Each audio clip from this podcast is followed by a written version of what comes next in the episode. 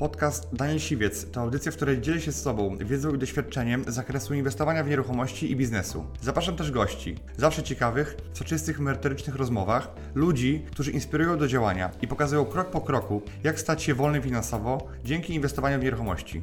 Posłuchaj ich historii, zastosuj modele działania, wykorzystuj narzędzia i uzyskuj podobne rezultaty.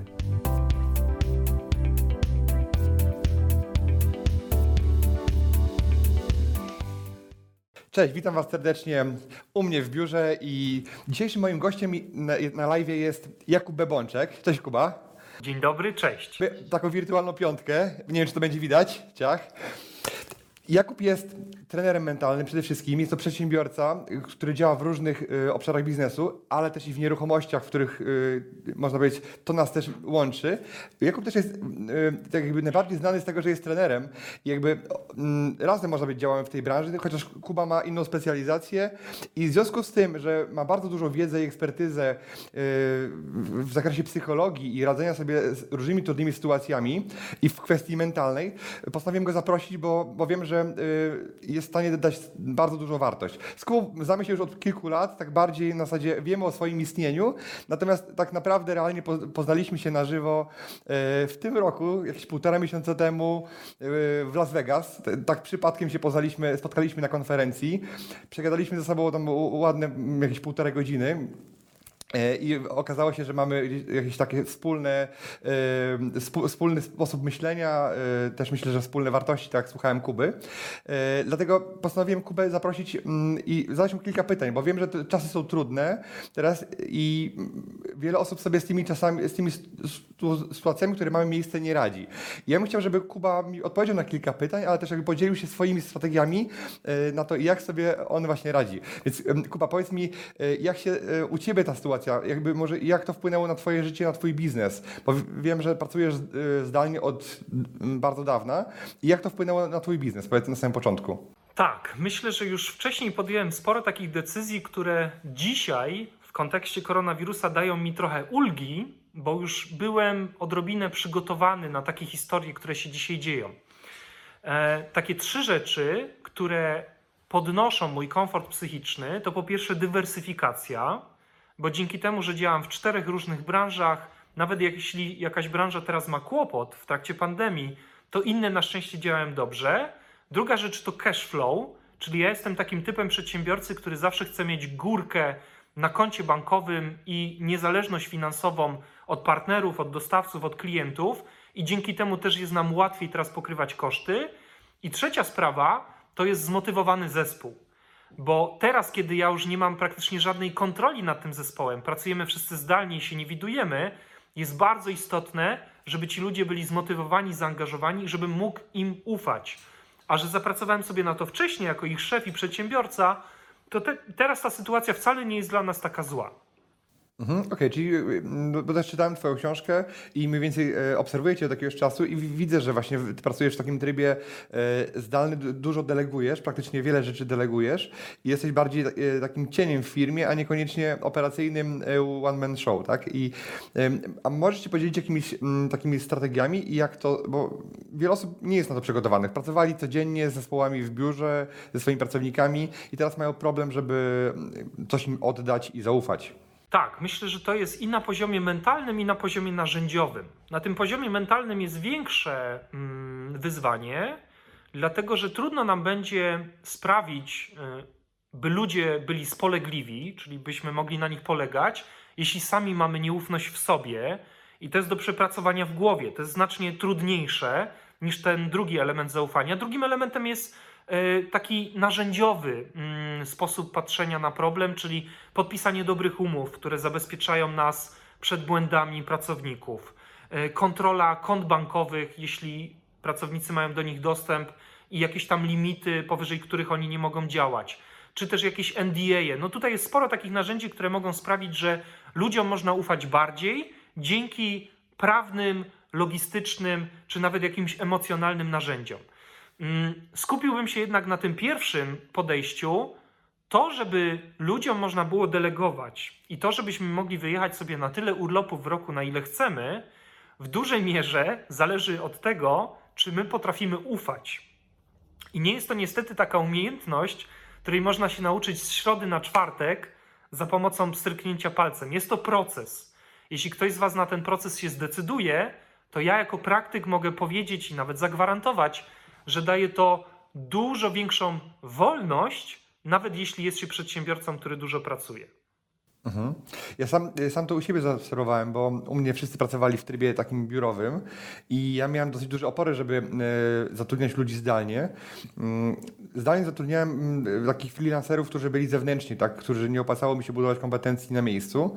E, No i byłem do tego zmuszony i sam wiem, że miałem pewne obawy i, i się zastanawiałem, no bo jednak jest takie przysłowie mm, pańskie oko konie tuczy i jakby, no i coś, coś w tym ym, w sensie jest, ale to działa jakby, to przysłowie dotyczy się niezmotywowanych pracowników, tak? Bo ci zmotywowani, jak się okazało jakby po tych paru tygodniach, u mnie naprawdę świetnie sobie radzą, ale to też na przykład widzę, że są narzędzia, które pomagają bardzo do tego, bo my już od jakiegoś czasu pracujemy na przykład na, na narzędziu tak, Master Task, to jest coś takiego jak Trello, takie narzędzie z zadaniami, że mamy projekty porozkładane na etapy, albo też zadania, które każdy pracownik ma. I ja na przykład y, używam tego narzędzia i to mi świetnie pokazuje, kto co zrobił w danym tygodniu, w danym dniu, bo czasami jest tak, że ktoś ma 100 zadań w ciągu tygodnia i my sobie je przelecimy, ale ja już po tygodniu nie pamiętam, co on miał zrobić, a to później wszystko widać, co zrealizował. On sam później widzi, ile zrobił. I on sam widzi później, ile, jak dużo pracy zrobił i ma to satysfakcję i on ma i ja mam.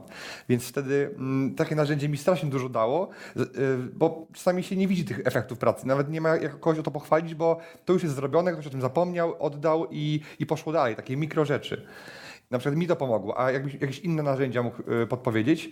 Ostatnim czasem mocno zdigitalizowaliśmy grywalizację, czyli mówiąc bardziej po polsku, dotychczas stosowaliśmy tablice, trochę takie tablice typu whiteboard, gdzie można coś napisać specjalnym mazakiem i łatwo to zmazać.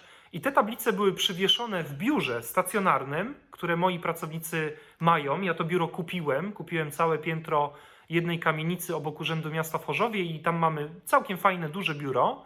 I każdy przy swoim stanowisku pracy miał taką po prostu tablicę fizyczną na ścianie, i na tej tablicy były główne zadania, priorytety i też pasek, który się zakolorowywo- zakolorowywowało flamastrem y, w trakcie no, realizacji jakiegoś zadania od 0 do 100%. Tyle tylko, że te tablice były ciut zawodne. Nie zawsze rozumieliśmy się, mm, jeśli chodzi o intencje pracownika, który tam coś wpisywał.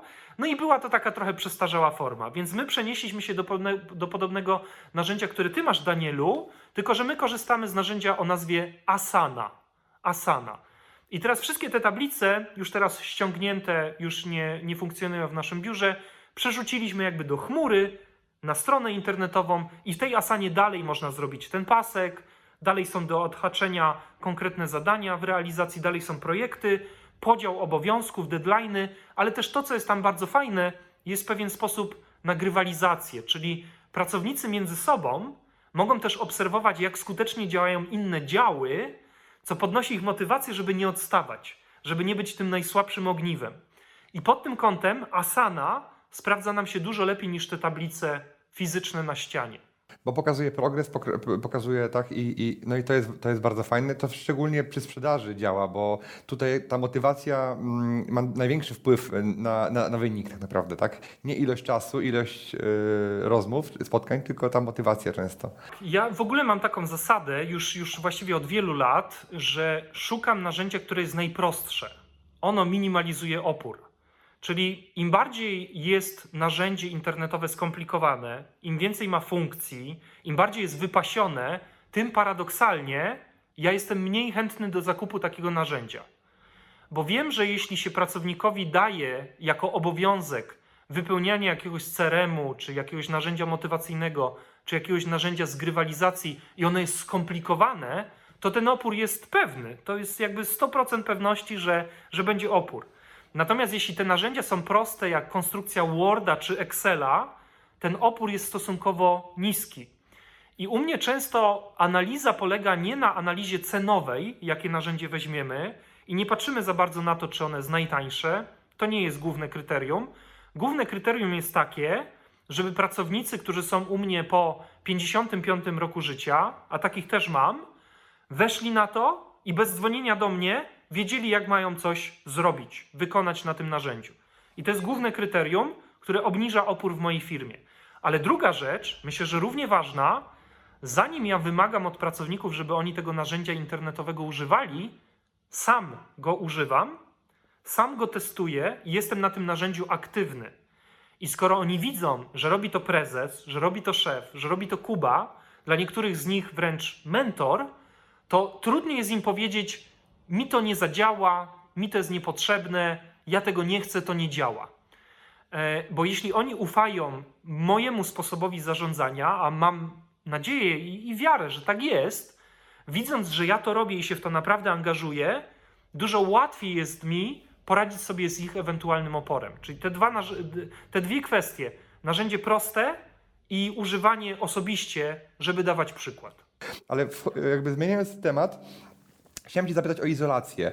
O izolację i o te, przyczyny, znaczy może nie przyczyny, tylko o skutki, które Ty widzisz po swoich klientach, po swoich współpracownikach, yy, po, po, nawet po sobie, czy po swoich bliskich, czy po swoich klientach. Jakbyś, yy, yy, wiem, że to wpływa, wpłynęło na naszą psychikę strasznie mocno i są ludzie, którzy naprawdę mocno ym, to przeżywają, więc jak, jakbyś to mógł yy, podsumować swoj, pod swoim kątem?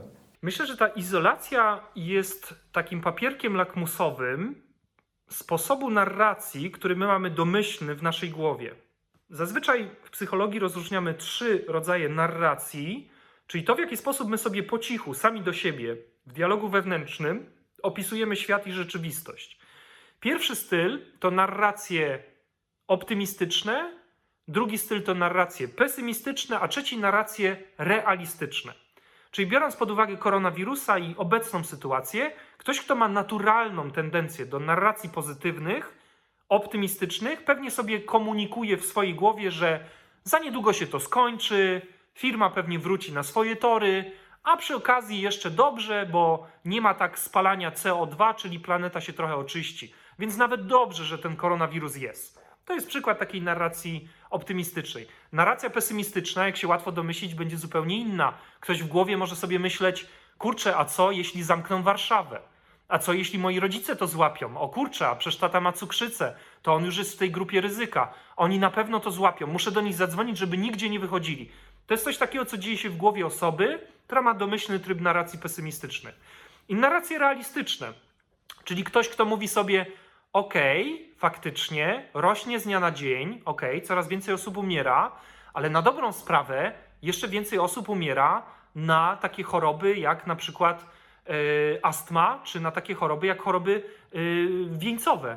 E, I okej, powinienem myć ręce, okej, powinienem nosić od jutra maseczkę i unikać tłumów, ale nie dajmy się zwariować, bo wcale to nie jest aż takie groźne, jak to wygląda na tych brutalnych liczbach na Polsacie, TVN czy na jedynce.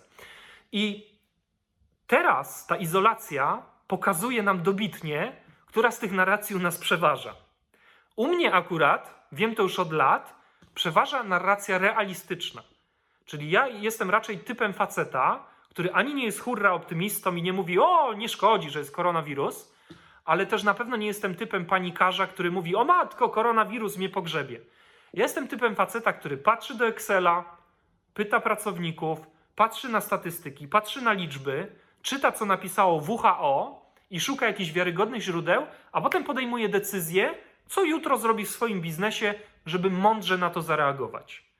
I myślę sobie, że ta izolacja może naprawdę zrobić nam duży niepokój, ale to raczej tylko w przypadku tych osób, które mają tendencję do narracji pesymistycznych, albo ta e, izolacja może doprowadzić do tego, że się zarazimy, a do tego mają z kolei mm, większe prawdopodobieństwo osoby z narracją optymistyczną. Dlaczego?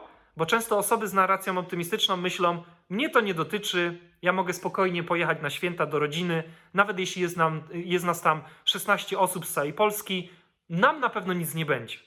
Więc pod tym kątem prawdopodobnie najłatwiej zostać niezarażonym, kiedy się ma narrację realistyczną.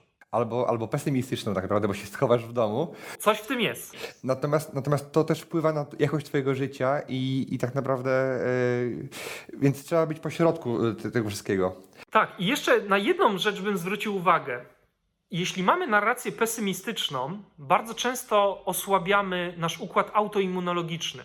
Czyli krótko mówiąc, nasz organizm nie ma takiej siły do walki z alergenami, wirusami i bakteriami.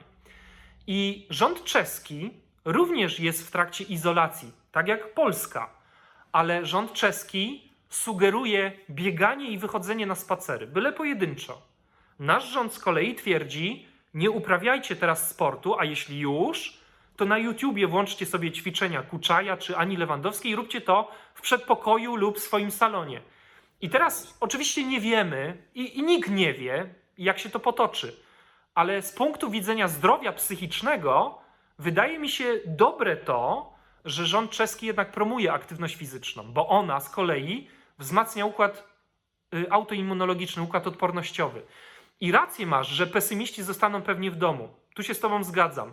Ale z drugiej strony, może żyją w takim stresie, że gdyby chociaż kawałek tego wirusa przedostał się, nie wiem, w powietrzu wpuszczanym przez okno, to oni szybciej zachorują na tego wirusa i go złapią, niż ktoś, kto ma silny układ y, odpornościowy. Jako przykład podam też sportowca, który jest moim klientem, który jest zarażony koronawirusem i uwaga, w ogóle nie czuje się źle, w ogóle nic mu nie dolega jako tako.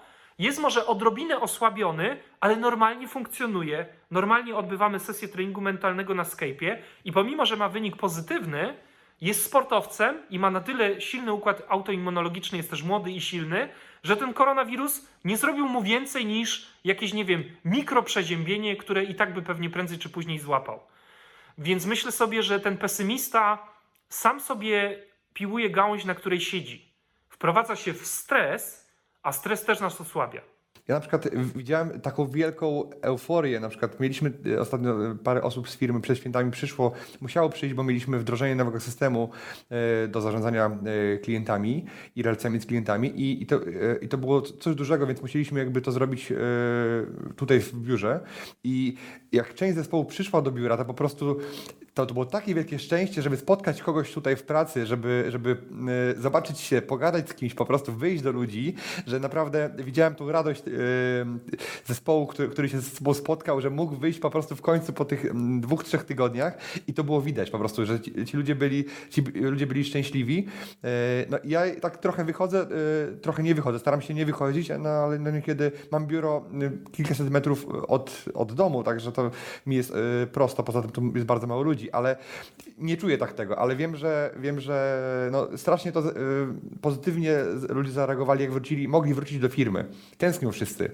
Na pewno, na pewno tęsknimy za relacjami y, interpersonalnymi, na pewno jesteśmy zwierzęciem, jeśli tak można powiedzieć, stadnym, aczkolwiek tu też są różnice indywidualne, też tu nie ma takiej reguły, wiesz, zero-jedynkowej, bo jeśli ktoś jest introwertykiem, domatorem, to on może nawet sobie ceni to, że mało osób przychodzi, dzwoni, pisze maile i że w trakcie tego koronawirusa mogą sobie wreszcie w kapciach z herbatą, z cynamonem poczytać ulubioną powieść. Natomiast jeśli ktoś jest ekstrawertykiem i silnie potrzebuje takiego pobudzenia społecznego, że wymienia swoje myśli, że żartuje, że plotkuje, bo to też może być dla wielu osób przyjemne, że gdzieś tam rozkminia, jak to się skończy, no to myślę, że taka osoba w trakcie izolacji ma dużo w sobie takiego smutku, a może nawet frustracji. Więc w pewnym sensie trochę mi dałeś e, swoje know-how. I nieświadomie trochę się teraz o tobie dowiedziałem, bo wygląda na to, że Daniel Siwiec zatrudnia głównie ekstrawertyków. Z tej twojej historii tak to wynika. To Tak, dobrze. tak to jest. No, no, jakby, e, też słuchałem e, ostatnio e, jednego z wywiadów, gdzie był bardzo skrajny introwertyk, który mówił o tym, że on, on nie może się doczekać tego, żeby spotkać się z ludźmi, nie może się doczekać networkingu, mimo tego, że jest introwertykiem. On po prostu za, za, tym, za tym tęskni. Faktycznie w moim zespole jest, jest sporo ekstrawertyków, przynajmniej w tym zespole sprzedażowym, który akurat miał, miał to, to, tą naradę i ten trening. Ale jakby chciałem też się Ciebie zapytać jeszcze o jedną rzecz, bo mówi, w mediach się sprzedają głównie złe wiadomości, tak? No bo one, e, one się dobrze sprzedają, bo jesteśmy uważni. Ja pamiętam sam przez pierwsze dwa tygodnie o wiele bardziej śledziłem jakiekolwiek wiadomości niż kiedykolwiek wcześniej. Wcześniej się w ogóle nie oglądałem telewizji, nie zajmowałem tym, a tutaj chciałem te wiadomości z różnych źródeł ze sobą połączyć, czyli dużo energii zaangażowania poświęcałem na to, żeby analizować pewne fakty z różnych miejsc. Dzisiaj już tego nie robię, bo, bo wiem, że to nie ma sensu, nie ma, nie ma to wpływu na moje życie, natomiast w pewnym sensie wtedy to miało znaczenie. I myślę, że każdy, nawet te osoby, które nie oglądały telewizji, zaczęły ją oglądać albo zaczęły dużo bardziej y, monitorować sytuację. Mm, I teraz y, słyszałem taką opinię, że no, w mediach się podaje, ile osób zginęło, prawda? Y, Zamiast powiedzieć, y, albo jakie mamy szanse na to, że umrzemy, tak? Zamiast powiedzieć, jakie mamy szanse na ozdrowienie tak naprawdę, gdzie y, jest 5% na- to, że osoba z koronawirusem umrze, to tak samo ma 95% na to, że przeżyje, prawda? A te liczby wyglądają całkowicie inaczej. I teraz jakie ty byś rady dał y, tym osobom, które no, siedzą y, w domach, oglądają tą telewizję, no bo to jest jedna z lepszych rozrywek w tym momencie dla, dla większości. Y, I teraz co ty byś polecił? W ogóle wyłączyć tę betoniarkę? Kilka, kilka świetnych wątków poruszyłeś. Na, na, myślę, że na, na przynajmniej trzy wątki mam tutaj smaczek. No, jeden wątek to jest punkt referencyjny i teoria Kahnemana. Drugi wątek to są media, a trzeci wątek to są liczby. I, i mo, może zacznę od, od tych mediów. Spróbujmy sobie wyobrazić, że na głównej antenie jakiejś takiej dużej telewizji typu TVP, Polsat lub TVN w głównym serwisie pojawia się następujący news. Drodzy Państwo, 15 kwietnia yy, samolot wyleciał z Warszawy i lecąc w stronę Katowic, mając 100 osób na pokładzie i 3 osoby tam z obsługi, proszę Państwa, wylądował bezpiecznie. Wszystkie 100 osób wysiadło, odebrało bagaże i wróciło do domu. Czy taki news miałby w ogóle szansę na to, żeby się przebić z milionów różnych newsów dziennie do faktów, do wiadomości czy do informacji? Oczywiście, że nie. Dlatego media skupiają się na tym, co z bardzo szerokiej rzeczywistości jest wycinkiem pobudzającym emocje widza. I dajmy na to, że codziennie przynajmniej tysiąc rzeczy się dzieje. Taki redaktor, który decyduje o głównym wydaniu wiadomości czy faktów, musi wybrać mniej więcej 7-8 y, spotów, 7-8 newsów, z których zbudowany jest ten 25-minutowy program informacyjny. I teraz co on będzie dobierał? Nie to, że ten samolot bezpiecznie wylądował w Pyrzowicach, tylko będzie wybierał to, co budzi nasze emocje. A jedną z najsilniejszych emocji, które trzymają nas przy telewizorach, jest strach. Dlatego i z badań, i ze zdrowego takiego rozsądku wynika, że media będą dużo chętniej pokazywały pojedyncze dramaty, tragedie i wysokie, najlepiej jak najwyższe liczby, żeby nas utrzymać przy sobie, a później w przerwie pomiędzy tymi programami nam sprzedać reklamę u siebie. Krótko mówiąc, jeśli będziemy oglądać media, to będziemy się wprowadzać w narrację pesymistyczną z własnego wyboru. To, co ja bym sugerował, to unikać mediów, jeśli już, to oglądać tylko jeden serwis dziennie i bardziej czytać wiadomości na GIS-ie, czyli Główny Inspektorat Sanitarny, i na stronie WHO, jeśli mówicie po angielsku, czyli y, Wealth, y, przepraszam, World Health Organization, Światowa Organizacja Zdrowia. Mm, Tam znajdziecie dane rzetelne, dane bez y, pokazywania dramatu i dane, które nie są koloryzowane, żeby utrzymywać was w strachu. To jest pierwszy temat, który jest bardzo ciekawy i pytanie, co było pierwsze, kura czy jajko? Pytanie, czy te media pokazywały nam coś złego, więc y, to jest ich wina, bo my się do tego przyzwyczailiśmy? Czy też pytanie jest takie, że my oczekujemy tych złych informacji, a media się po prostu do nas dostosowały? Ale to jest już dyskusja filozoficzna, nie mamy na nią czasu. Dru- drugi, tylko króciutko powiem kontekst, to jest teoria Kahnemana, którą bardzo lubię, która mówi o punkcie referencyjnym. Punkt referencyjny to to, od czego się odbijamy. Czyli jeśli ktoś mi mówi, Kuba, bo wiele osób umiera na koronawirusa, to z punktu widzenia tej teorii ja powinienem zadać pytanie, ok, ale w porównaniu do czego? Umiera dużo osób w porównaniu do astmy, umiera dużo osób w porównaniu do zawału serca, umiera dużo osób w porównaniu do czego? I może się okazać, że jak porównamy te słupki koronawirusowe z słupkami innymi, na przykład dotyczącymi stresu, depresji czy nawet otyłości, to w porównaniu do punktu referencyjnego może się okazać, że na tego koronawirusa mało kto umiera. I choć brzmi to może bardzo brutalnie, może nawet tak trochę bezdusznie, to z punktu widzenia statystyki, kochani widzowie nasi, ci, którzy nas oglądacie, koronawirus jest bardzo mało prawdopodobny i bardzo mało jest prawdopodobne, że ty akurat, drogi widzu, umrzesz. Ktoś to nawet liczył i tam wynika na to, że szanse na to, że umrzesz na koronawirusa są 0,00004. Gdzieś sobie pewnie to odszukacie. Czyli krótko mówiąc, jeśli czegoś się boimy, warto zadać sobie pytanie, w porównaniu do czego się boimy. I trzecia rzecz to liczby. O tym bardzo dużo pisał Cialdini w swojej książce Wywieranie wpływu na ludzi. Zupełnie inaczej, jak słusznie to zdiagnozowałeś, brzmi komunikat. Jest 5% szans, że jeśli się zaraziłeś koronawirusem i jesteś powyżej 55 roku życia, że umrzesz. Ale można też ten news sprzedać inaczej. Jest 90% szans, że nie umrzesz. I to, której liczby, których danych użyją media, bardzo mocno wpływa na naszą psychikę. Więc ja, jako człowiek, który to też wykłada na uczelniach, bardzo dbam o to, żeby czytać liczby racjonalnie, a nie emocjonalnie. Tak, e, szczególnie no, media pokazują tak naprawdę, e, że tutaj jest mnóstwo zgonów, że kopią już e, mogiły masowe, że słyszałeś pewnie o tym fake newsie, że pokazywali jakby trumny nie z tego okresu tak naprawdę, które były rozłożone. I, i, i to jest pewna manipulacja.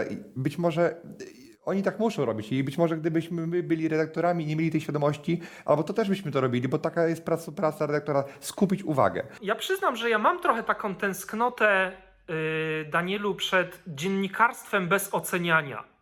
My- Myślę, że my dzisiaj żyjemy w czasie tak zwanej postprawdy. Na pewno słyszeliście to pojęcie, czyli tak zwane fake newsy. To się stało już oczywistością, że czasami tytuł jest taki, żeby kli, przyciągnąć kliknięcie, a potem jak się czyta artykuł, to nie za bardzo wychodzi ten sam temat, który jest w tytule. Czyli na przykład w tytule jest skandal w szatni z Robertem Lewandowskim. Po czym wchodzimy na artykuł sportowy i się okazuje, że polega to na tym, że Robert Lewandowski potrącił kosz na śmieci i on się wywalił. I, I tak naprawdę nie ma żadnego skandalu, no ale już kliknęliśmy, czyli potencjalnie możemy kupić reklamę na danym serwisie. Kończąc ten wątek, ja mam tęsknotę za tym, żeby dziennikarze pisali jak jest i nie dokładali swojej oceny. A jak się poogląda serwis o 19 i o 19.30, to ja mam takie schizofreniczne poczucie, że jakbym żył w dwóch Polskach. Bo na przykład o 19 jakiś tam marsz z zeszłego roku miał 30 tysięcy uczestników, a o 19.30 ten sam marsz, twierdzą, miał tylko 2 tysiące uczestników. I moim zdaniem to polega na tym, że dziennikarze dają sobie dzisiaj prawo do tego, żeby nie tylko przekazać news, ale żeby go zinterpretować dla leniwego widza. Ja mam tęsknotę za starymi czasami, gdzie dostaję tylko news. Niestety to jest tęsknota naiwna, bo prawdopodobnie będzie nas otaczało coraz więcej postprawdy i coraz więcej fake newsów. Pytanie, czy takie czasy były, bo, bo w sensie nie, nie różni nas jakaś różnica wieku, natomiast ja takich czasów nie bardzo pamiętam, żeby e, były takie naprawdę rzetelne w tych mediach, o których mówimy teraz, tych trzech e, telewizjach. Ja pamiętam, ja pamiętam, że jak kiedyś się czytało na przykład Rzeczpospolitą, to tam interpretację pozostawało się, pozostawiało się czytelnikowi. Teraz jest moda na to, żeby nawet takie tytuły jak Rzeczpospolita troszeczkę się tabloidyzowały. Dlaczego się tabloidyzują? Bo fakt sprzedaje się lepiej niż Rzeczpospolita. Yy, jakieś tam, nie wiem, pudelek.pl klika się lepiej niż na przykład businessinsider.pl i niestety, jako że te gazety też są firmami, przedsiębiorstwami, które muszą płacić wynagrodzenia, one muszą iść za tym, co jest komercyjne. Czyli nawet już Rzeczpospolita, moim zdaniem, robi się serialowo-pudelkowa. I ze smutkiem to mówię, bo pamiętam, kiedy w Rzeczpospolitej można było naprawdę rzetelnie poczytać choćby o rynku giełdowym.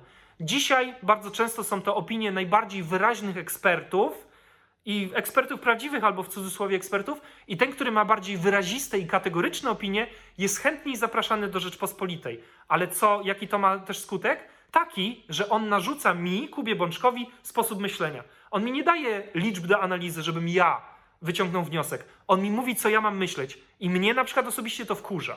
Wczoraj widziałem jeden z dzienników i po prostu jeden z redaktorów tak strasznie e, i to wydawało mi się, że, no, że to ani w TVN, ani, e, ani w, w TVP, i, ale tak bardzo próbował narzucić swoje zdanie, tak mu bardzo zależało na tym, jakby od tego zależała jego przyszłość i kariera totalnie. I, i to po prostu To już nie jest dziennikarstwo moim zdaniem. I- To, to już tak- jest, wiesz, to już jest robienie popu. Bo uważam, że dziennikarstwo jest wtedy, kiedy mówimy okej, prawica coś zawaliła, ale lewica też zawaliła. Albo lewica coś zrobiła dobrze, a prawica też zrobiła dobrze. To jest dziennikarstwo i sobie państwo sami zdecydujcie, czy zagłosujecie na prawicę, czy na lewicę. Ale ten, ten świat już zniknął. Nie ma już takiego świata, że my zobaczymy wiadomości i tam będzie pochwała chociaż 1% lewicowego poglądu. To jest bez szans. Ale propaganda jest i w TVN-ie. Bo jak włączymy fakty, to też raczej nie spodziewajmy się tego, że ktoś powie: Jarosław Kaczyński podjął dobrą decyzję. Nie, nie spodziewajmy się tego. Obie te duże telewizje prowadzą propagandę.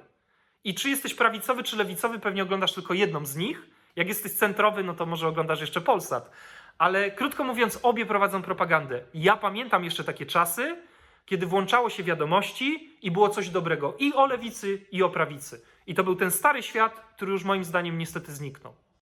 Znaczy pod tym kątem to wiadomości y, y, były inne, na pewno, i jakby były bardziej takie p- płaskie. Nie? I rzetelne, i rzetelne. Tak, e, natomiast też było duża różnica między tymi dwoma stacjami, natomiast nie tak bardzo spolaryzowana jak jest teraz.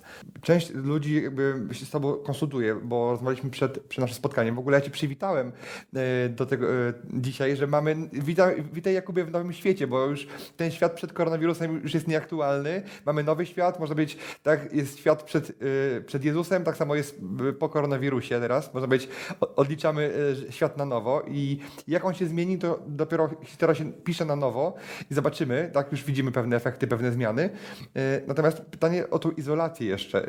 I co radzisz swoim klientom na konsultacjach, czy, czy, czy co radzisz na przykład e, mm, zawodnikom, z którymi trenujesz mentalnie, jakie im dajesz e, rady, tak żeby tutaj osoby, które nas oglądają, mogły to wziąć po prostu i zastosować? Tak, myślę, że je, jest taka jedna główna rada, którą daję, myślę, że prawie wszystkim, może nawet wszystkim w ostatnim czasie, bo tej pracy Escape mam w ostatnim czasie bardzo dużo, dużo więcej niż przed koronawirusem.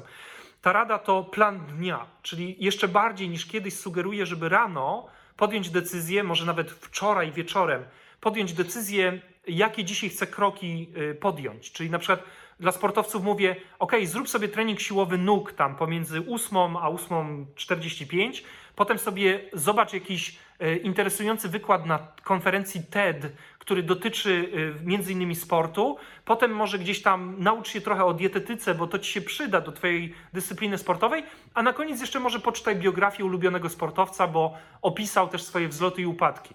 I okazuje się, że kiedy na karteczce, albo w Excelu, albo w Asanie, albo w takim narzędziu, które ty stosujesz, mamy plan dnia, to jest mniej miejsca na niepokój i na kołowrot myśli na temat izolacji. Kiedy coś się dzieje, jesteśmy w rutynie działania. Kiedy się nic nie dzieje, siedzimy i oglądamy te nieszczęsne media, naprawdę to wygląda tak, jakby się cywilizacja ludzka kończyła. No tak nie jest, ale wiele osób, które nie mają planu, się stresują dużo bardziej niż jest to potrzebne, nieadekwatnie do sytuacji. Epidemia dotknęła każdy biznes i, i, i mój, i twój, e, i każdy na tym, na tym traci. Bardzo mała garstka ludzi na tym zyska, które, która jest w branżach, które dzisiaj akurat e, mają wzrosty, ale to jest gars- garstka, kilka procent maksymalnie rynku. I powiedz mi, jak ty sobie radzisz biznesowo z tą sytuacją? Mm, Już nie pytam może bardziej o organizację pracy, ale bardziej jakie twoje biznesy na tym zyskują, jakie twoje na tym cierpią i jakie wdrożyłeś zmiany, co zmieniłeś, tak? Bo na pewno nie byłeś na to przygotowany na 100%, bo się nie da na to przygotować. Tak, oczywiście to, to, co się wydarza, to według Nasima Taleba yy, tak zwany czarny łabędź. Czyli, czyli to- jest taka koncepcja filozoficzna, gdzie yy, są trzy warunki spełnione i nazywamy to czarnym łabędziem. Coś, co ma olbrzymi wpływ na nasze życie, coś, co zupełnie było nieoczekiwane i coś, na co nie mamy zbyt dużego wpływu. Jeśli są te trzy warunki spełnione, nazywamy to zjawisko filozoficznie czarny łabędź. Koronawirus zdecydowanie jest czarnym łabędziem. W grudniu nikt z nas nie mógł przewidzieć, że teraz będziemy musieli Daniel rozmawiać na Skype'ie, bo nie ma opcji, żebyśmy wsiedli do jednego samochodu i tradycyjnie w Twoim stylu nagrali ten wywiad, tak jak to robiłeś dotychczas. W grudniu nikt by z nas na to nie wpadł. Ja również w ogóle się tego nie spodziewałem. I cztery branże, w których działam, y, każda z nich w jakiś sposób została dotknięta przez tego czarnego łabędzia.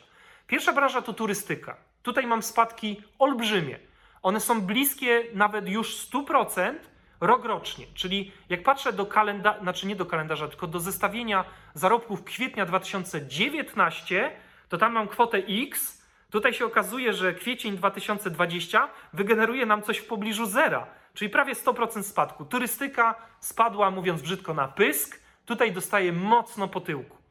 Druga branża to nieruchomości, w których działam, i tutaj jest zastój, ale zapytania ciągle są. Ci ludzie, którzy słyszeli o tym, że jest duże ryzyko hiperinflacji, nadal są zainteresowani tym, żeby kupować nieruchomości i pytają sporo, Tyle tylko, że przesuwają sobie tą decyzję pewnie na jakiś czas później, kiedy już będą wiedzieli, co z ich cashflow. Ale tu nie jest najgorzej. Tu bym powiedział, jest taka faza plateau. Czyli wszystko się zatrzymało, ale nie jest spada w dół.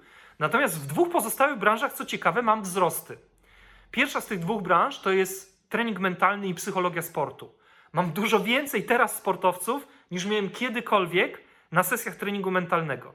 Różnica jest taka, że widzę się z nimi na Skype'ie. Wcześniej dążyłem do tego, żebyśmy się widzieli na żywo. Teraz nie mamy takiej możliwości, więc Skype. I okazuje się, że teraz, kiedy oni nie są przemęczeni po treningach, kiedy nie są w transferach pomiędzy jednym kontynentem a drugim, bo lecą na jakiś turniej tenisowy, mają więcej czasu i więcej czasu poświęcają na trening mentalny. Tu mam wzrosty. I czwarta branża chyba najbardziej może Was zaskoczyć. W wystąpieniach publicznych, wyobraź sobie, Daniel, mam wzrosty.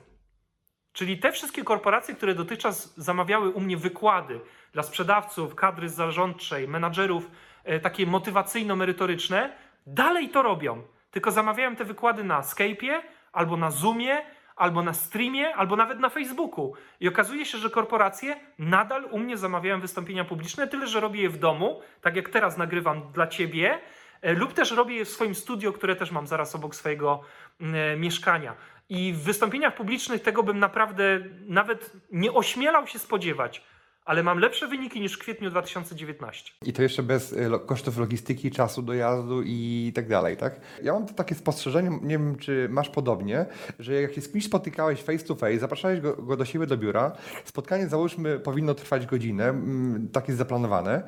Wiadomo, różnie by bywało, ale ten, typ, te- ten sam typ spotkania, na przykład z moim zespołem, trwa dłużej. Ja widzę, że na tym Skype'ie trochę schodzi dłużej, bo na przykład e, harmonogram jest mniej napięty, bo ciężej coś pokazać tak naprawdę, mm, wyartykułować coś, niż narysować na kartce, tak? I, i, i do tego też chciałem y, nawiązać. Jakby, jak ty to widzisz? Bo ja, ja mam takie wrażenie po dwóch tygodniach, że e, czasem 8 godzin, 10 spędzam przy komputerze na Skype, rozmawiam z zespołami, z tym, z tym, zatem różne rzeczy i to trwa dłużej, niż jakbym się z nimi spotkał, wszedł do ich pokoju, e, czy zaprosił do siebie. Mam wrażenie, że to jest takie mm, dłużej, że to trwa dłużej po prostu, tak? O te 20%, o 15%. Nie wiem, czy ty masz takie same spostrzeżenia, czy, czy wydaje ci się, że jest ok? Znaczy, ja myślę sobie, że ryzyko, że spotkanie online będzie trwało dłużej, jest wtedy, kiedy jest większa liczba osób niż y, trzy. Bo myślę sobie, że jak się spotykamy jeden na jeden, to to aż tak bardzo nie różni się od spotkania offline'owego, nazwijmy to sobie tak roboczo. Natomiast jak już są cztery osoby i tam no nie ma jakby kolejki, kto mówi kiedy, nie, nie działamy w rundce, tylko każdy próbuje się przekrzyczeć, to faktycznie wyobrażam sobie, że może to trwać trochę dłużej i też być bardziej frustrujące niż takie szybkie spotkanie gdzieś tam w biurze na żywo.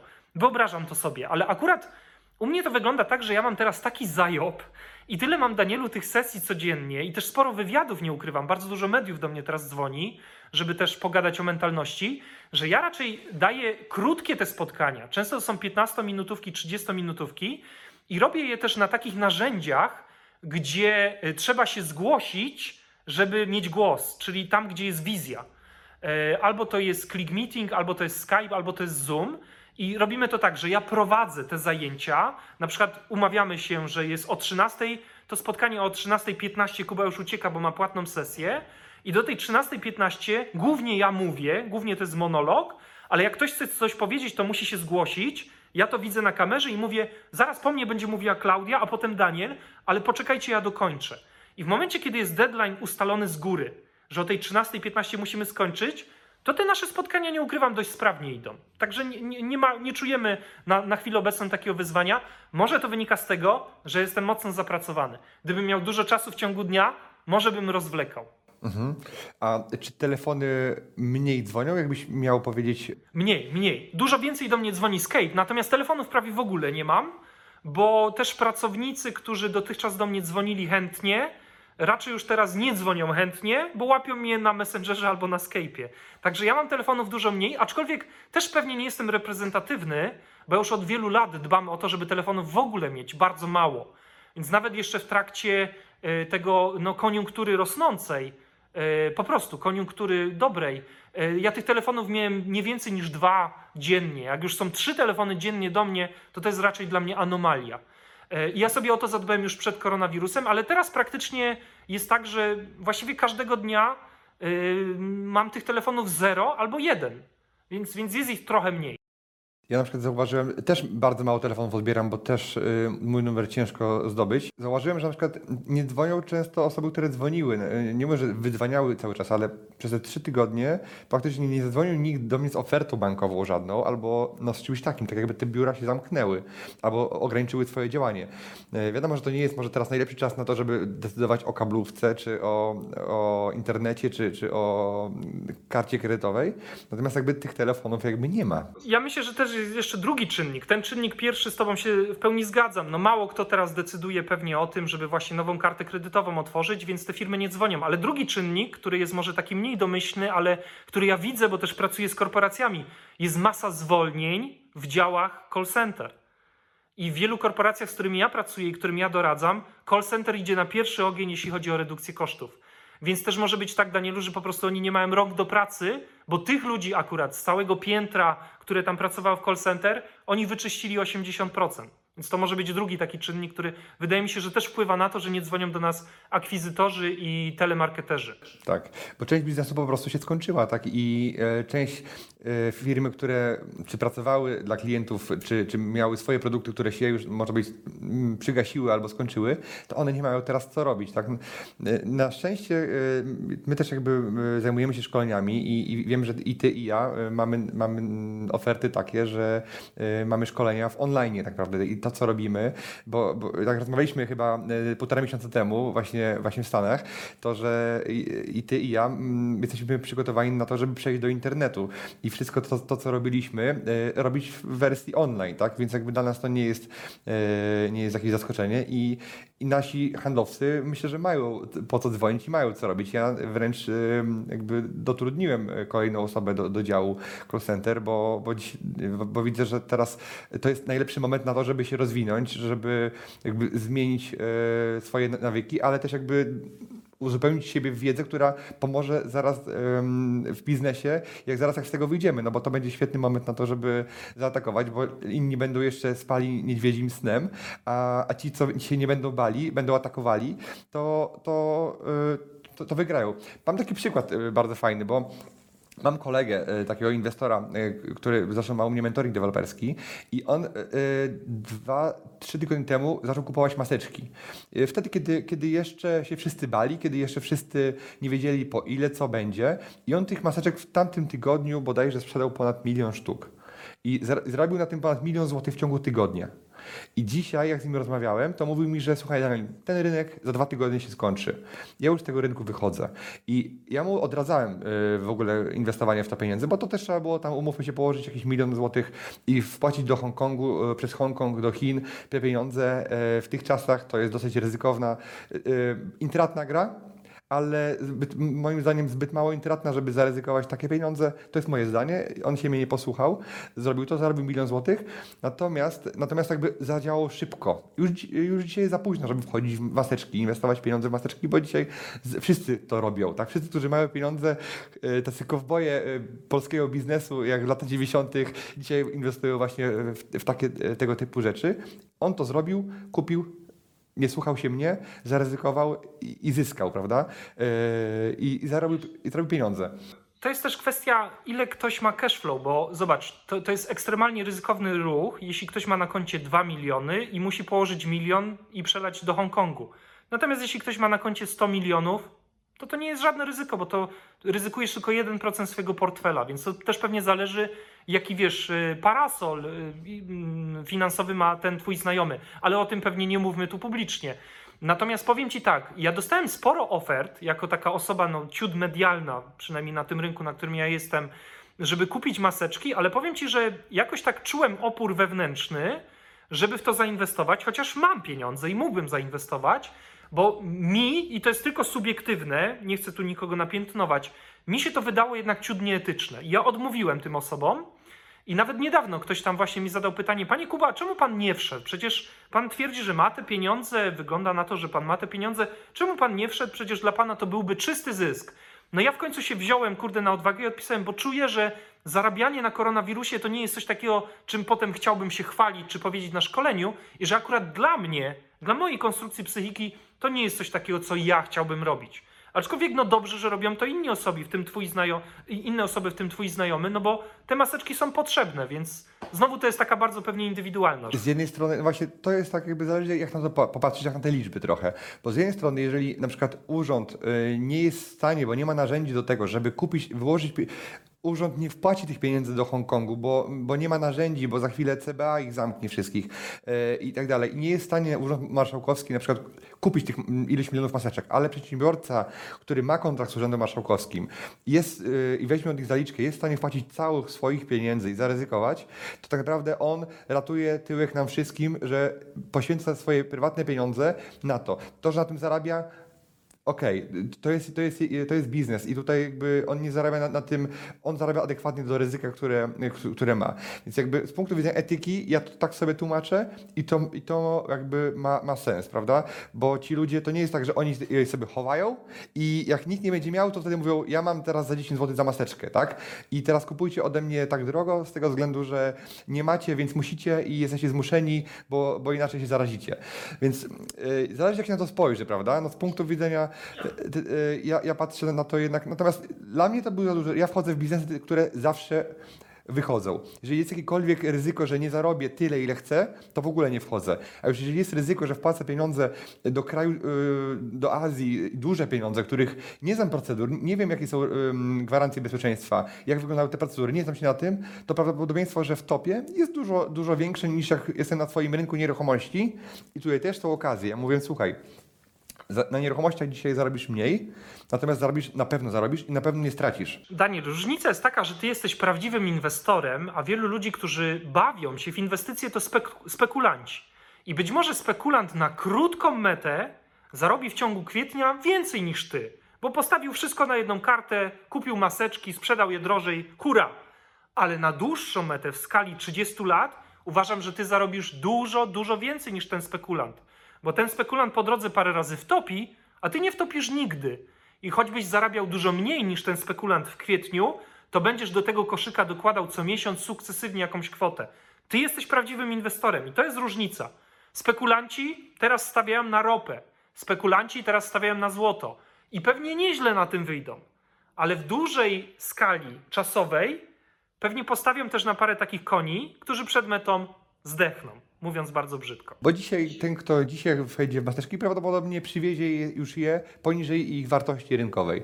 Tak, y, samolotem mówiąc o tym. Ale, a teraz jeżeli chodzi, mówimy o aktywach, o, złotach, wspomniałeś, o, o złocie, o... To teraz powiedz mi, y, tak kończąc już, y, to jak ty się przygotowałeś do kryzysu? Jak byłeś przygotowany? No bo umówmy się, że nie, da, nie dało się na to przygotować, nikt nie wiedział, co, że to się tak wszystko pozamiata. Jeżeli chodzi o rynek nieruchomości, to dalej uważam, że on ma, jest na silnych fundamentach, nie ma bańki, nie jest przeszacowany, bo to był realny, namacalny popyt ludzi, którzy mieli pieniądze, ludzi, którzy mieli realne zdolności, którzy nie byli, nie byli e, tam nie było słupów, tylko były realne dochody, więc jakby rynek jest bezpieczny. E, I ja już jakby półtora roku temu miałem takie szkolenie o strategiach inwestowania swoich, jak ja inwestuję, jak ja lokuję pieniądze i ja pokazałem kilka rzeczy, które dzisiaj się tego nie wstydzę, bo wiem, że to, jak pokładałem swoje cash flow, to, to działało, ale jakby nie będę o tym mówił, tylko ciekawy jestem też, jak, jak ty to e, u, siebie poukładałeś i co się sprawdziło, jakby jak siebie zabezpieczyłeś, może nie, nie, nie bo wiem, że no, oboje jesteśmy osobami majętnymi i dzisiaj e, nie boimy się o swoją przyszłość, ale nagrywamy to e, po to głównie, żeby osobom, które mają dzisiaj bardziej taką delikatną sytuację, czy trudniejszą sytuację, pokazać, jak, jak sobie z tym poradzić, tak? Więc jakby chciałbym Ciebie zapytać, jak Ty sobie m, to poradziłeś, bo wiem, że masz biznesy, masz nieruchomości, e, masz na pewno jakieś środki, e, czy gdzieś ulokowałeś, jakby jak rozłożyłeś te, e, te zas- zasoby? Moja analiza jest taka, i podkreślam, nie jestem ani doradcą finansowym, ani doradcą podatkowym. To jest subiektywny punkt widzenia Kuby Bączka. Można go sobie wysłuchać, a można już tej części wywiadu ze mną nie słuchać, bo Was to nie zainteresuje. Ale ja zrobiłem dwie rzeczy. Po pierwsze, przewiduję i wydaje mi się mocno prawdopodobne, że nastąpi hiperinflacja. Czyli mam takie silne przeświadczenie, poparte wieloma rozmowami, doświadczeniem i też analizą danych, że za niedługo 100 tysięcy złotych na koncie będzie warte już 80 tysięcy i będzie miało mniejszą siłę zakupową. Nie dalej jak wczoraj profesor Orłowski mówił w Polsacie News, gdzie też byłem gościem, o tym, że rząd już planuje dodrukowywanie pieniędzy. Co to oznacza? Twoja stówka dzisiaj ma moc zakupową X, może się okazać, że za rok ta stówka będzie miała moc zakupową 50% tego X. Czyli krótko mówiąc, pieniądze mogą tracić na wartości wskutek hiperinflacji. Jakie jest rozwiązanie? Otóż nie robię tego, żeby zrobić dobrze Danielowi, zrobić mu marketing. Robię to, bo gorąco w to wierzę. Nieruchomości to jest rozwiązanie. Bo jeśli wymienicie te 100 tysięcy na swoim koncie na kawalerkę, to pieniądze będą spadały, ich wartość, wartość nieruchomości prawdopodobnie pójdzie do góry. I to jest pierwsza rzecz, do której teraz jestem otwarty, inwestowanie w nieruchomości, zwłaszcza, że sporo nieruchomości jest teraz przecenionych, bo ludzie są silnie zmotywowani, żeby upłynnić jakieś finanse i na przykład pospadkowe nieruchomości dość w tanich cenach chodzą teraz po rynku. To jest pierwsza rzecz. Druga rzecz to mocne waluty, zwłaszcza dolar i euro. Wartość złotówki jest duże prawdopodobieństwo. Pamiętajcie, nie ma pewności. Ja nie jestem wróżbitą, ale jest duże prawdopodobieństwo, że wartość złotówki będzie spadać. Co w związku z tym? Dolar i euro będą coraz droższe.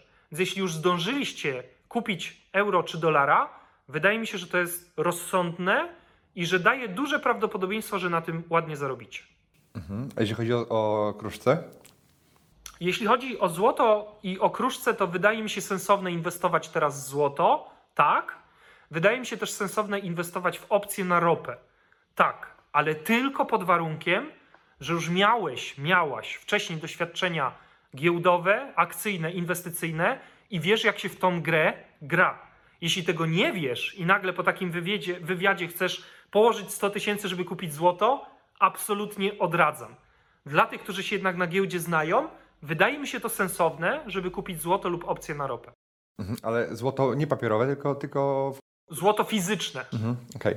No, y, to jest jakby też jedna z moich zasad, że jakby inwestuj pieniądze tam, czy kładź pieniądze tam, na czym się znasz. Jeżeli się nie znasz... Gdzie rozumiesz.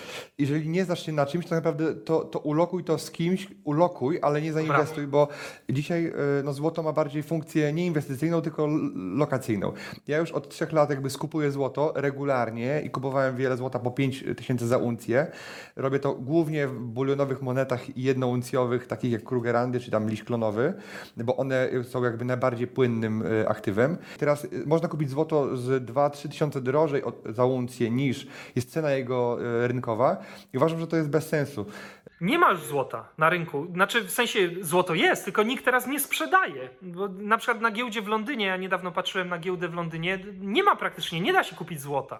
To też oznacza, że ci, którzy kupili trzy tygodnie temu, no będą zacierali zaraz ręce. Tak, fabryki stanęły, dlatego jakby nie- e, rafinerie stanęły i nie można tego złota e, kupić już. Można kupić na rynku wtórnym. Są ludzie, którzy odsprzedają na przykład.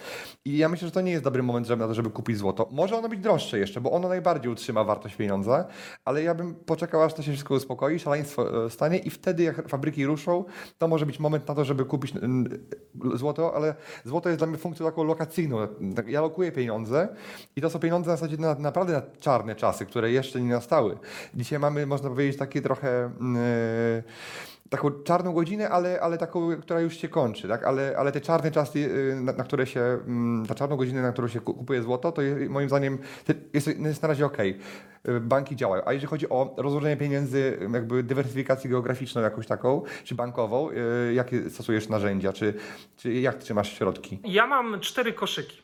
Mam koszyk e, bezpieczny, mam koszyk ryzykowny, mam koszyk rozwojowy i mam koszyk pod tytułem gotówka, którą łatwo wywieźć za granicę. To jest taki może mniej typowy. No i jak się łatwo domyślić, w tym bezpiecznym mam obligacje, lokaty, jakieś tam konta oszczędnościowe, wszystkie te takie mało seksowne rzeczy, ale które też nie stanowią ryzyka. W tym rozwojowym mam kilkadziesiąt nieruchomości, w tym ryzykownym mam trochę akcji, trochę jakichś takich dziwnych inwestycji. Można, pewnie wiecie, inwestować i w sztukę, i w whisky, i w filmy, które są e, odtwarzane w kinie. Na przykład możecie zainwestować w film Patryka Wegi i na niektórych tytułach całkiem nieźle ludzie na tym zarabiali, ale to jest takie ryzykowne i tutaj biorę pod uwagę, że te pieniądze stracę, to jest tylko 10% mojego portfela i mam też 10% takich rzeczy, e, które mogę spakować do wewnętrznej kieszeni marynarki, wsiąść w prywatny samolot i zniknąć z tego kraju, gdyby się tu zrobił jeszcze większy burdel niż jest, za przeproszeniem. I to jest coś, co kiedyś mnie nauczył bardzo bogaty człowiek. Bardzo bogaty człowiek kiedyś mi powiedział coś takiego. Był moim klientem na mentalu, ale ja się chyba od niego więcej nauczyłem o finansach niż on ode mnie o mentalu. I on mi powiedział tak, Kuba, czy ty masz diamenty? Ja mówię, nie, mi się to wydaje mało seksowne. A on mówi, a czy ty wiesz, że diamenty to jest jedyne, co możesz wpakować do kieszeni, nie piszczy to na bramce i możesz wyjechać z tego kraju, gdyby na przykład Putin, tak samo jak z Krymem, uznał, że też należy mu się trochę Polski. No i powiem ci, że to jest bardzo mądry człowiek i bardzo też bogaty i wiele jego przepowiedni i decyzji, które podjął, imponują mi, bo potwierdziły się. I od momentu, kiedy on mi to powiedział, wziąłem te najbardziej cenne waluty i zawsze gdzieś mam schowany, nie powiem gdzie, taki mocny y, jakby zwitek pieniędzy i diamenty, czyli takie rzeczy, które może, mogę włożyć do kieszeni, wsiąść w odrzutowiec i zniknąć z Polski. To jest ten mój ostatni koszyk, taki powiedziałbym na najczarniejszą godzinę, którą mogę sobie w historii wyobrazić. Jasne. No, di- diamenty to, to jest coś, bo jest coś takiego jak diamenty i dzieła sztuki, ale też zegarki. Wczoraj dyskutowałem ze znajomą prawniczką, która właśnie e, inwestuje z klientami różne, w różne aktywa i rozmawialiśmy właśnie na temat zegarków, na temat dzieł sztuki, tylko tu też się trzeba znać, tak? Nie, nie każdy zegarek mm, nie, nie będzie tracił na wartości, ale zyskiwał, nie każde dzieło sztuki E, i chyba też trzeba to lubić, e, więc mi się wydaje, że, że jakby to nie jest dla mnie. Natomiast jeśli chodzi o diamenty, one są dla mnie obarczone pewnym ryzykiem. E, Niedużym, ale są pewnym ryzykiem, bo jeżeli coś ma wartość, dlatego że ktoś mu tą wartość nadał i to nie tak niedawno, to, to ta, ta wartość jest w pewnym sensie. E, ja teraz nie, nie chcę, broń może, dewaluować tych diamentów. Uważam, że one są jednym z lepszych nosików, ale złoto wydaje mi się, że jest lepsze, chociaż jest ciężej je przenieść przez bramki. Właśnie. I to jest jedyna różnica, że diament na bramce nie piszczy, złoto piszczy. I gdybyś miał panikę, to ty trudno będziesz miał zapakować to wszystko do walizki i bez cła y, wylecieć na przykład do Ameryki. Ja z diamentami, jak będę miał odrobinę szczęścia, bez problemu. Więc to jest jedyne jakby coś, co wydaje mi się, że diamenty mogą mieć sens. Ale zgadzam się z tobą, raczej nie powinien być to koszyk 30%, tylko raczej koszyk mały na taką naprawdę najczarniejszą godzinę. I mówiąc, no, no, no, na, na, naprawdę e, na zasadzie takim, że dobrze to mieć tak naprawdę, e, ale nie można w to lokować du- du- dużo kapitału, bo, bo diamenty to jest ym, coś, co ma wartość pod kątem marketingu, że te mm, firmy globalne, one ten, te, tą wartość stworzyły i teraz biorąc pod uwagę to, że mm, marketing może pójść w inną stronę, to ta wartość może się zmienić tak naprawdę. Czyli jeżeli już diamenty nie będą używane e, w różne, czy w przemyśle, czy w modzie, czy gdziekolwiek indziej, to one mogą stać się na wartości, a złoto od kilkuset czy tysięcy lat tą wartość jakby nabywczą e, utrzymywały, no ale mają ten, te, są metalem, więc piszczą e, i są ciężkie. Chociaż złoto, kilogram złota e, jest mały objętościowo, można go schować do kieszeni, e, a, i, a, i, tak naprawdę masz wartość mieszkania. Nie? Tylko wiesz, piszczy na bramce i będziesz musiał się z tego rozliczyć. Tak, tak, tak. Będę się musiał rozliczyć i ja oczywiście mam pokrycie w, swojej, w swoim majątku, płacę gigantyczne podatki, natomiast może, y, może być różne in, inne obostrzenia i polityka i zakaz wywozu metali szlachetnych, tak? Jak kiedyś była konfiskata, to, to, to zakaz wywozu to jest nic tak naprawdę. No właśnie, a zobacz, kupujesz swojej partnerce kolię, wpinasz tam diament i przechodzisz przez bramkę. Tak. A jeśli będzie jakieś pytanie, no to mówisz biżuteria po babci. I po prostu jesteś już w Stanach Zjednoczonych po 8 godzinach. Ze złotem nie będziesz miał tak łatwo, ale oby, Danielu, to były tylko takie, wiesz, takie plotki pomiędzy dwoma inwestorami.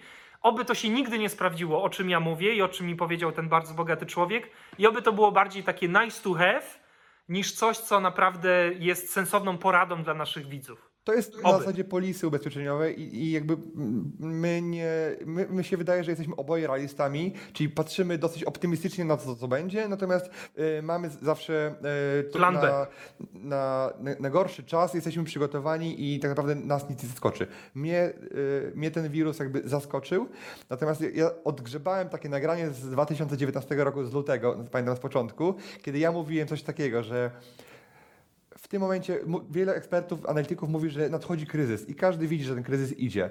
Natomiast, e, natomiast ten kryzys nadejdzie, czy za rok, czy za dwa, ale on jak spadnie, to na pewno nie będą to nieruchomości, tylko będzie to coś jak grom z jasnego nieba i to po prostu e, się stanie. No i tak teraz to odgrzebałem, to po prostu nie mam satysfakcji, bo nie cieszę się z tego wirusa, że on jest. Natomiast jakby czuję, że moje myślenie od lat było takie dosyć optymistyczne, ale realistyczne.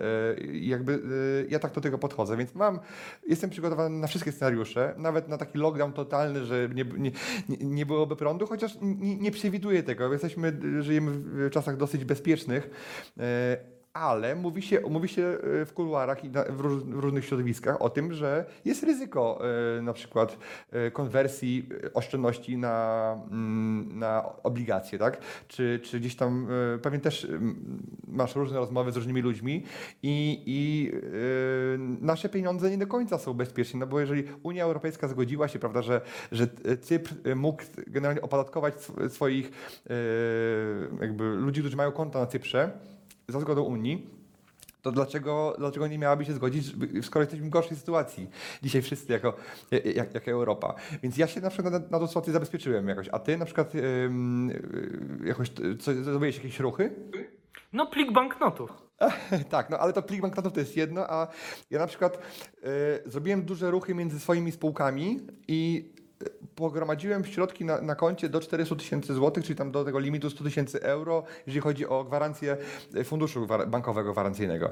Natomiast po dwóch tygodniach zdałem sobie sprawę z jednej rzeczy że jeżeli mieliby, na przykład rząd potrzebowałby pieniędzy, bo nie ma tych pieniędzy, żeby pomagać, no bo wiadomo, że, że tych pieniędzy jest mało. I jakbym miał generalnie opodatkować kogokolwiek, to ja bym był pierwszą osobą, jako Jan Kowalski, do opodatkowania, ponieważ nie mam, ten mój majątek y, prywatny jest nie, y, to nie, nie ściągną mi z tego podatków, bo już zapłaciłem od tego podatki, nie mam ludzi na utrzymaniu jako prywatna osoba, więc nie zapłacę od tego podatków. I wydaje mi się, że jakby ryzykowniej bardziej jest mieć pieniądze na prywatnym koncie, niż, jak się, niż ma się je na firmowym, bo firma musi zapłacić pracownikom, yy, musi zapłacić podatki. Jeżeli ja nie zapłacę podatków, to mogę powiedzieć, że mam, mam, yy, mam zdeponowane przez państwo i nie, nie zapłacę. Jeżeli yy, zde- zdeponują mi albo zamienią mi nagle pieniądze na koncie na obligacje, to powiem pracownikom, słuchajcie, no nie mam pieniędzy dla was. To oni pierwsi pójdą pod Sejm i go podpalą. Prawda? Natomiast jeżeli ja dzisiaj e, moje prywatne pieniądze e, osoby, która ma dużo, zostaną jakkolwiek no, gdzieś tam opodatkowane dodatkowo, no to co ja zrobię? No nie wyjdę z widłami pod Sejm, tylko bo, bo, bo większość społeczeństwa powie, dobrze ci tak. Oby ten scenariusz cypryjski i to, co ty mówisz, no nigdy nie nastąpiły w państwie prawa i demokracji, oby, ale zgadzam się z tobą. Jest jakieś prawdopodobieństwo, jest jakieś ryzyko. Te, tak, dla- dlatego jakby ja mam na bardzo ro- rozłożoną strukturę i na przykład e, udało mi się założyć na przykład konta za granicą zdalnie, na przykład tak, w Niemczech, w Anglii e, i nie mówię, że mam tam jakieś wielkie środki, natomiast jakby to jest pewna dywersyfikacja geograficzna i są aplikacje nawet, które są bardziej ryzykowne. Na przykład uważam, że są polskie banki, które są mniej bezpieczne niż trzymanie pieniędzy na PayPalu dzisiaj. I PayPal nie jest dla mnie e, taki autentyczny, bo kiedyś mi zablokował ponad 100 tysięcy i też musiałem się tłumaczyć, żeby mi oddali. Natomiast wydaje mi się, że polskie banki y, są w innej jurysdykcji, więc jakby masz pieniądze, ty jak masz nieruchomości za granicą, też masz konta za granicą na pewno, prawda? Więc też pewnie jakoś to, to, to sobie rozłożyłeś, nie? żeby mieć wszystkie jajka w innych koszykach. Mam ich nawet sporo i teraz stosunkowo łatwo konto za granicą założyć. Myślę, że to bez wychodzenia z domu możecie nawet dzisiaj załatwić. Natomiast myślę, że wszystko to, o czym mówimy przez ostatnie 10 minut, się sprowadza do konstatacji: dywersyfikuj. Dywersyfikuj. Jak będziecie mieli zdywersyfikowane, oczywiście o ile macie na tyle funduszy, żeby to podzielić na wiele koszyków, to to ryzyko się na pewno obniży. Tak. Ja na przykład przewiduję to 5% tak naprawdę mojego e, majątku, bo reszta majątku, ona jest warta i gotowa do tego, że jak nas tylko wypuszczą z domu, to ja ruszam na zakupy. I ja na przykład nie prognozuję, że będzie jakaś wielka wyprzedaż, że za chwilę się tu wysypią te ogłoszenia, bo dzisiaj wiem, czuję to jako inwestor będący na rynku bardzo głęboko i widząc rynek codziennie go obserwując, że kupowali ludzie, którzy to, to nie były stripteaserki, tak jak 10 lat temu w Stanach, które miały po 5 domów na kredyt, tylko to byli ludzie, którzy mieli oszczędności i realne pieniądze i dzisiaj być może tych pieniędzy nie będą potrzebowali. Natomiast zawsze się znajdzie ułamek ludzi, którzy mają problemy z płynnością, bo mieli źle zorganizowane firmy i oni będą musieli z tych dobrych czasów wziąć na przykład majątki, nieruchomości czy ze spadków i je sprzedać. I to będzie ułamek. Ale ci, co kupili, oni będą trzymali, no bo y, tak naprawdę gdzie zainwestują pieniądze? Nie ma za bardzo alternatyw, żeby zainwestować kilka tysięcy, kilka milionów. Jak ktoś się mało zna na wszystkim, to tylko i wyłącznie nieruchomości będą trzymały tą wartość, yy, taką, mm, taką nabywczą wartość. No i ja uważam, że jest takich parę czynników, które będą mm, te, te nieruchomości zmniejszały, tak? Na przykład jak, jak problem może być trochę z lokatorami, bo nie każdy będzie miał dzisiaj pracę, tak? Część ludzi wyjedzie z dużych miast, ale to będzie jakiś taki yy, mały ułamek. Natomiast z kolei ludzie nie będą kupowali mieszkań, więc będą musieli w większej ilości je wynajmować, tak? Yy, Więc jakby czynnik, który obniża wartość nieruchomości, też są takie, które podwyższają, tak? Jak dzisiaj ludzie trzymali pieniądze na lokatach czy na aukcjach, no dzisiaj uciekają stamtąd, bo jest niebezpiecznie. W banku się mówi, że jest niebezpiecznie, na giełdzie, więc to jest czynnik, który będzie pakował w te nieruchomości. Więc ja się cieszę, że jestem w tej branży, w której jestem. Cieszę się, że też jesteś, yy, że, że jakby wybraliśmy mm, oboje tą branżę. No i, no i mi- miejmy nadzieję, że tutaj yy, jako społeczeństwo sobie z tym, z tym poradzimy. Więc jakby ja wiem, że my sobie damy radę, natomiast wiem, że jest pewna odpowiedzialność nasza w stosunku do innych ludzi, żeby takie materiały nagrywać, pokazać, że, yy, że tak naprawdę nie. Słuchajcie, ze wszystkiego można wyjść chyba i tak, tak bym to podsumował, że już nie jedna wojna była, nie jeden kryzys, yy, my ich nie pamiętamy, bo jesteśmy za młodzi, natomiast to nas nie zabije ten kryzys, yy, co najwyżej nas wystraszy, yy, poturbuje trochę, niektórzy oberwą bardziej, niektórzy mniej, są tacy, którzy na tym zyskają i teraz jeżeli będziemy myśleli chyba w, w kontekście jak zyskiwać, na tym, ty- może nie wykorzystywać tą sytuację, ale jak w tym trudnym czasie się odnaleźć, jak szukać nowych biznesów, to, sobie, to, to damy sobie radę, prawda? Bo, bo chyba na tym to polega. Tak, no ja na koniec, bo niestety już muszę y, za chwilkę uciekać, bo mam kolejną sesję za dosłownie 5 minut, ale na koniec chciałbym powiedzieć, że jest taka fajna angielska fraza, która mi się bardzo podoba. Everything is figurable. Czyli tak jakbyśmy to chcieli przetłumaczyć na, na polski, to wszystko jest do ogarnięcia. Może ciut przesadzona i pewnie są jakieś pojedyncze przykłady, że no nie da się już więcej nic zrobić i nie mamy na nic wpływu, ale myślę, że jednak w biznesie i w przedsiębiorczości everything is figurable. Czyli nawet jeśli nasz widz ma teraz trudną sytuację, wysyłam dużo otuchy, dużo nadziei, dużo wiary w siebie, wszystko jest do ogarnięcia. Jeśli nie tym, co dotychczas działało, szukajcie innych dróg. Ja za Was mocno ściskam kciuki i Tobie, Danielu, bardzo, bardzo dziękuję za zaproszenie na ten przemiły i bardzo ciekawy wywiad. Mhm, Dzięki wielkie serdeczne, także trzymajcie się, hej. Super, trzymajcie się, papa. Dziękuję Ci, że wysłuchałeś do końca. Jeśli ten podcast był dla Ciebie interesujący, zapraszam do słuchania kolejnych odcinków. A jeśli chcesz jako pierwszy otrzymywać powiadomienia o nowych odcinkach, subskrybuj mój podcast.